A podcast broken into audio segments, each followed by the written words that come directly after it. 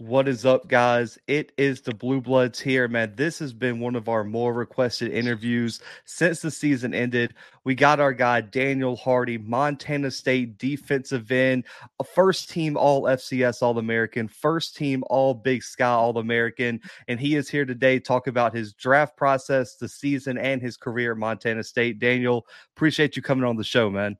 Thank you for having me, man. It's exciting. Absolutely, absolutely. So let's go way back. I know it's been a long journey, but going all the way back to high school, man, what was your recruiting process like? Who was recruiting you the hardest?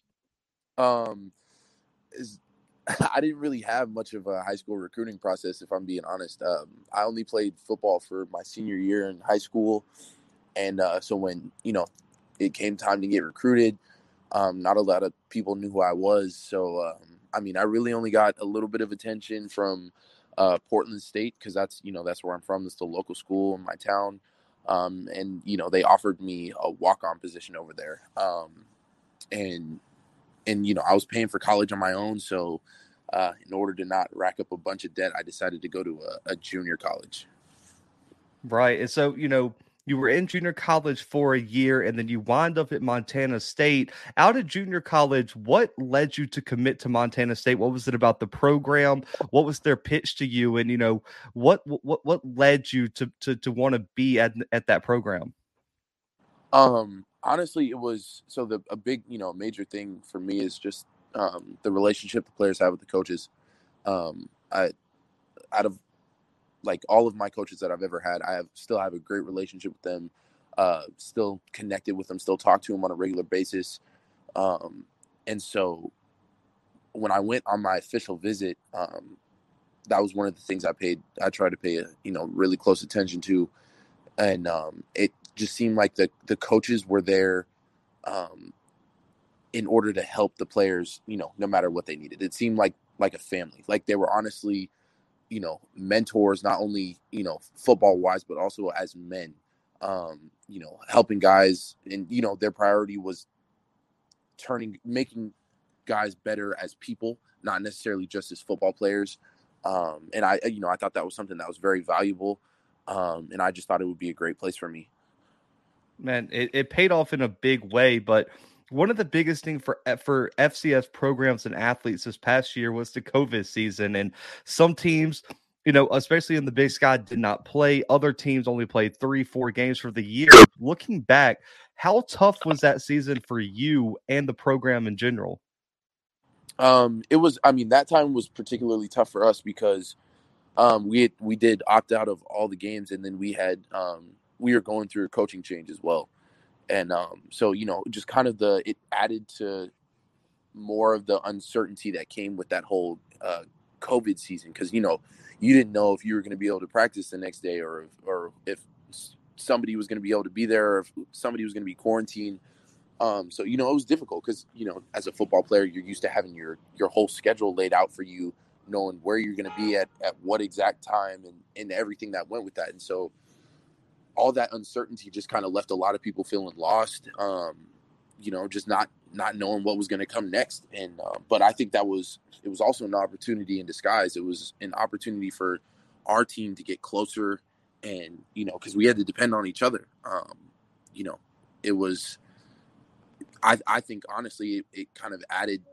It was one of the reasons why we made such a, a deep run in the playoffs this year and, and had the ability to make it to the national championship because we were all depending on each other. We had been through that, you know, um, adversity before, and so um, you know, it just added to our strength as a team.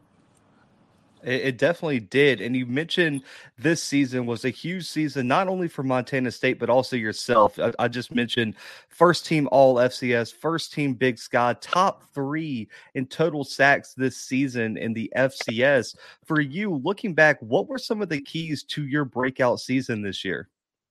Um, honestly, I would say it was the it was it was our new coaching method. Um, you know, when when it first started, so we started double repping um, when our when our new coaching staff came in, and um, at the time, you know, it was kind of something you hate because you're getting you know burnt out through the through the spring, um, just taking loads of reps, but.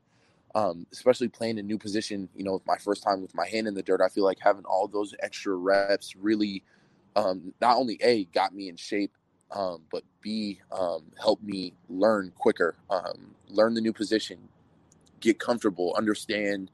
It, it slowed the game down for me. Just you know, being able to see stuff over and over and over again, and you know, by the time we got to the season, it was like, all right, like I've been here, I know exactly what to do, um, type of thing. Uh, man, and it it was one of the more impressive seasons, man. And as a team, when you look at what you guys accomplished, you know, e- even though you guys came one step short, I know of your ultimate goal. What were your takeaways on your final season at Montana State? Uh, honestly, just how much not only I grew personally, but how you know the whole team, whole team grew. Um, we had a lot of guys like young guys have to step up and do, um, you know, play pretty important roles this year. And I felt like they did it flawlessly. Um, you know, you look at guys like Tommy Mellott, um, you know, some of the younger dudes on the D line who had to step up and play bigger roles um, with injuries and, and, things like that. Um, you know, I just, I, I thought we did a, a really great job of doing that. Uh, and and you guys definitely did, and you guys were the first Montana State team to make it to an FCS championship since 1984.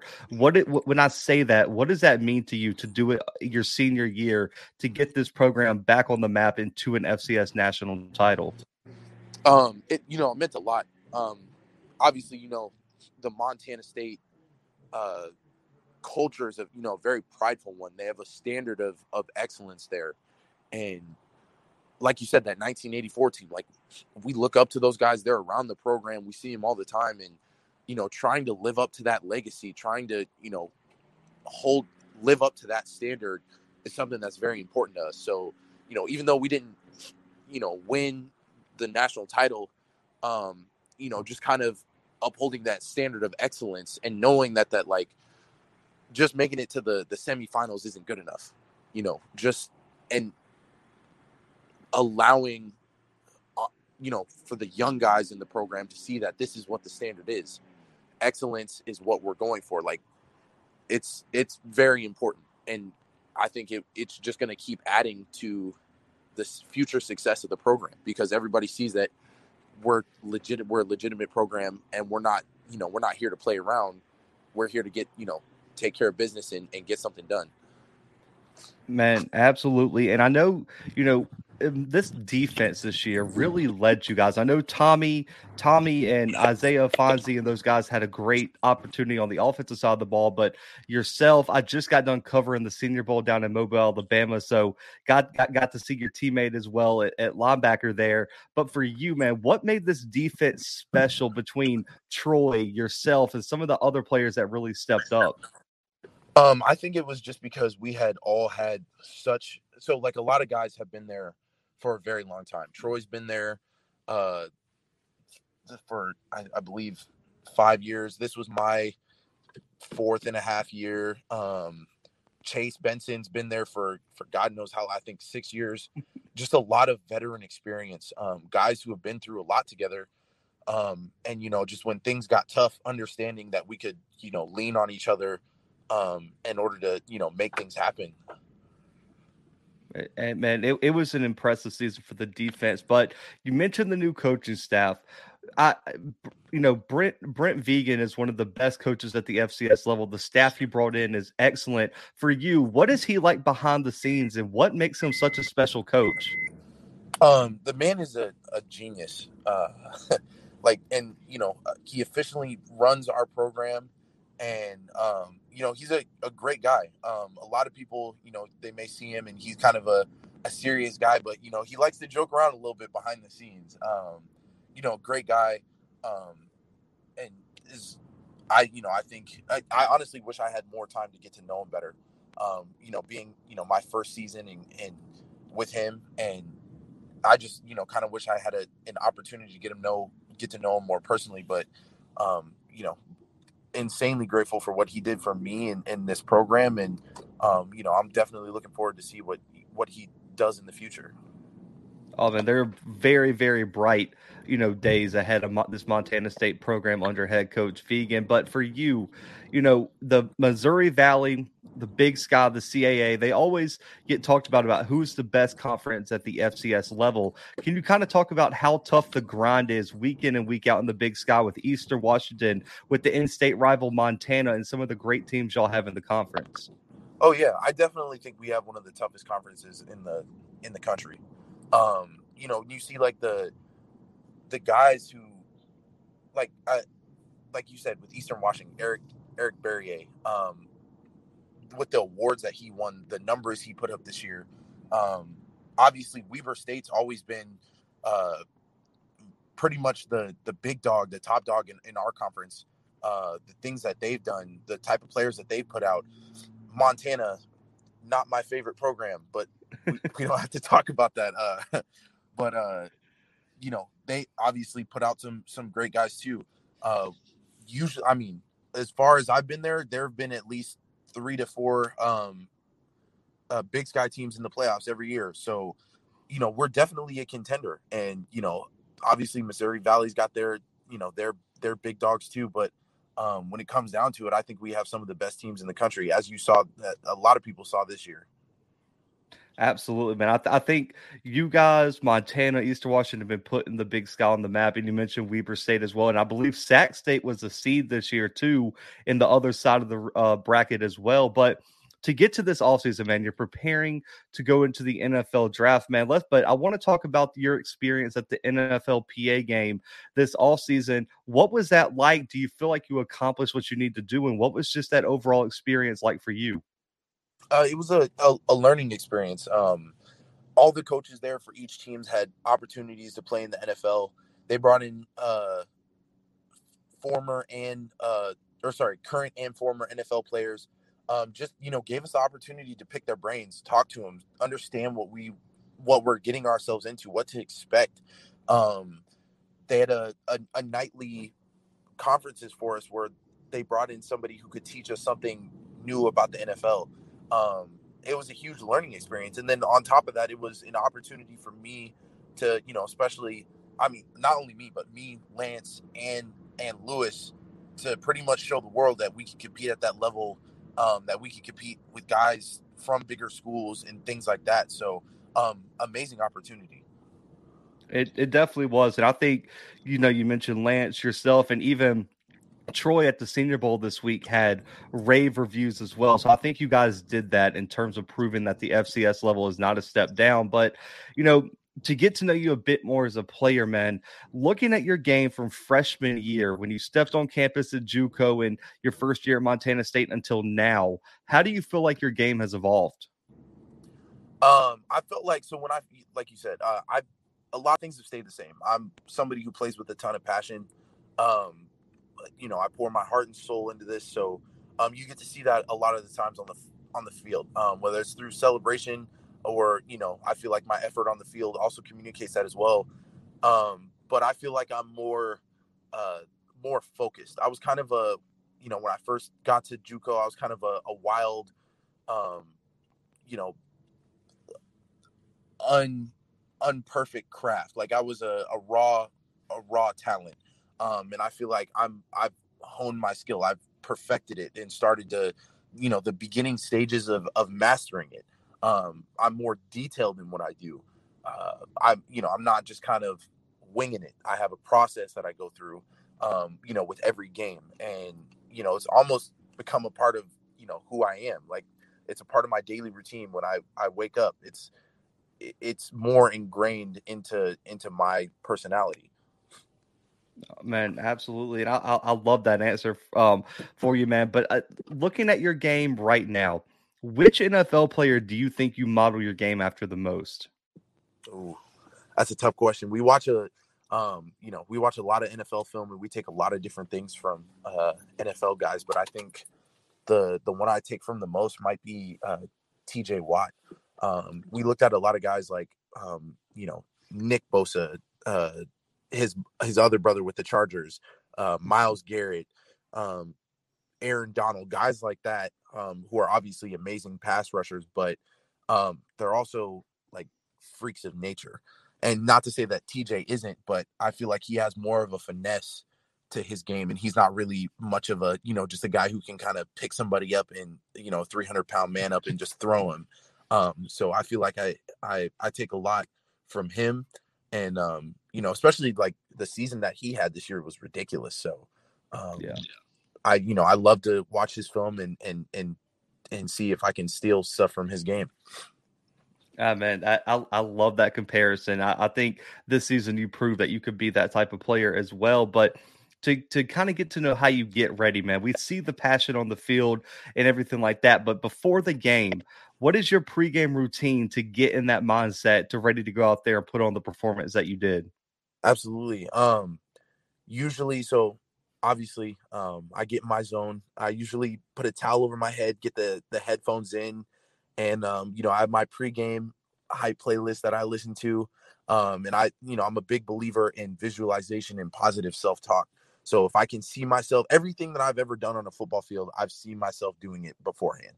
Um, uh, just visualizing it in your brain, um, and then you know, talking to myself positively, um, uh, whatever it may be, like whatever I need to do to get the job done. You know, I'm talking to myself uh, before the game, and then um, we go out on the field, and as a D line, we usually have a we had a you know a quick huddle at midfield, and we kind of talk to each other and you know get our minds right for that game. You know, get our final messages to each other before we go out there. Um, get a a quick uh, little pass rush drill with uh, our D line coach, and then I, when I come back into the locker room, I usually have a conference call with my family, and uh, and we pray before the game, and uh, and then I kind of have my own little um, personal talk with God after we get off the phone with them, and then we have our you know our team. We come together. Um, everybody says what they need to say, and then and then we get ready to go. Oh man, I I, I like that. That been straight to the point routine, and man, it pays off and it gets you in that zone. But you don't have to give away all your trade secrets here. Don't don't give the NFL offensive tackles any ideas. But when you're one on one with an offensive tackle, man, what's the number one mistake they can make against you? Oh, that's a that's a that's a that's a that's a good question. Um, if you, I would say if you if you're punching high, that's that's not a that's not a great thing. If you're if you're aiming for my shoulders, that that would not be in your best interest. you said you could try if you want, but it's, it's not going to protect your quarterback in the slightest. But you know, I know every I know every edge rusher is different. And for you, what do you think is your best, you know, pass rush technique? Um, honestly, so it, it used to it uh, towards the beginning of the year, my go-to was kind of the the dip and rip. Um, I love to you know bend the corner, reduce the shoulder. Those those big guys aren't are usually great at, at bending down low, but um, a lot of guys started to pick up on that. So I had to start um, changing my game a little bit, um, uh, mixing in, you know, a different couple hand fighter moves um, and doing things like that. So honestly, it's really just I take whatever they give me. I like it. I like it. You, you said well, I can I can beat you on the outside. I can bend, spin, anything. I, I can get to the quarterback. But I, I was a former O lineman. I know in the trenches it gets a little. It, it, can get feisty in there, and it can get real. It, a, a, lot of trash talk is exchanged. For you, oh, yeah. how big of a trash talker are you during the game? Um, I'm usually not one to to talk unless I've been spoken to first. Um, you know, it's I like to uh, try and keep it to myself. Um, but you know, when the you know when people start talking, I'll I'll go with them. Uh, I wouldn't say it's a huge part of my game. I'm not really one. I like to uh, I like to talk with my game more. Um, but yeah, no, I'll definitely. There's definitely some trash talk going on this year, uh, for sure. You might even be able to see some of it on film. But uh, um, you know, at the end of the game, you know, it's always you know, always in you know, good sportsmanship, good fun. I you know, anybody who I usually am talking trash to, we're usually shaking it up after the game um, and you know just letting each other know it's a good battle. Um, you know, no matter what the outcome was. So, um, you know, it's never never really personal. It's you know usually kept between the white lines. Oh man, that's that's how it always has to be, man. Because people don't understand. I'm I'm a former O lineman, and to be an O line or D lineman, you have to have a different type of mindset during the game. And so I definitely I definitely feel you on that one. But going back through your career, man, you could pick an O lineman, you could pick a skill player here. But who is the who are some of the best offensive players you've ever had to face? I'll tell you right now, hands down, Lewis Kidd. Like even though Ooh. like we're on the same team and everything, but Lewis Kidd is probably one of the best offensive tackles I've ever had to play against. Um, the man has one of the strongest punches ever. As moves his feet, is a great athlete, um, and is insanely strong. I, I like that one. I like that one, and I and he's also on his way to the NFL draft, so I'm expecting to see his name as well called in April. But you cannot pick Montana State because I understand. Listen, I saw how they turned out for y'all semifinal game. It was like negative, however, and it was snowing, and they had that stadium packed out for you guys. But outside of Montana State, which team had the best environment you've ever played in? Um, it wasn't exactly the best for us, but probably uh, North Dakota State. Um, their fans, like they're they're a, a different level. Like I, I would say, their fans are invested in that game to the point where you would think that they were actually the ones playing in the game. Uh, it's it's wild. Wow. Yeah, the Fargo Fargo Dome is different. I know I know you guys got to experience that in Frisco as well, man. But you know, the NFL draft process is a long one and uh, the FCS, and this has been a topic on my show for a long time, is that people always overlook the FCS because you guys aren't on ESPN every week, you know, and things like that. But what is your response to people who may overlook you this April for playing in the FCS?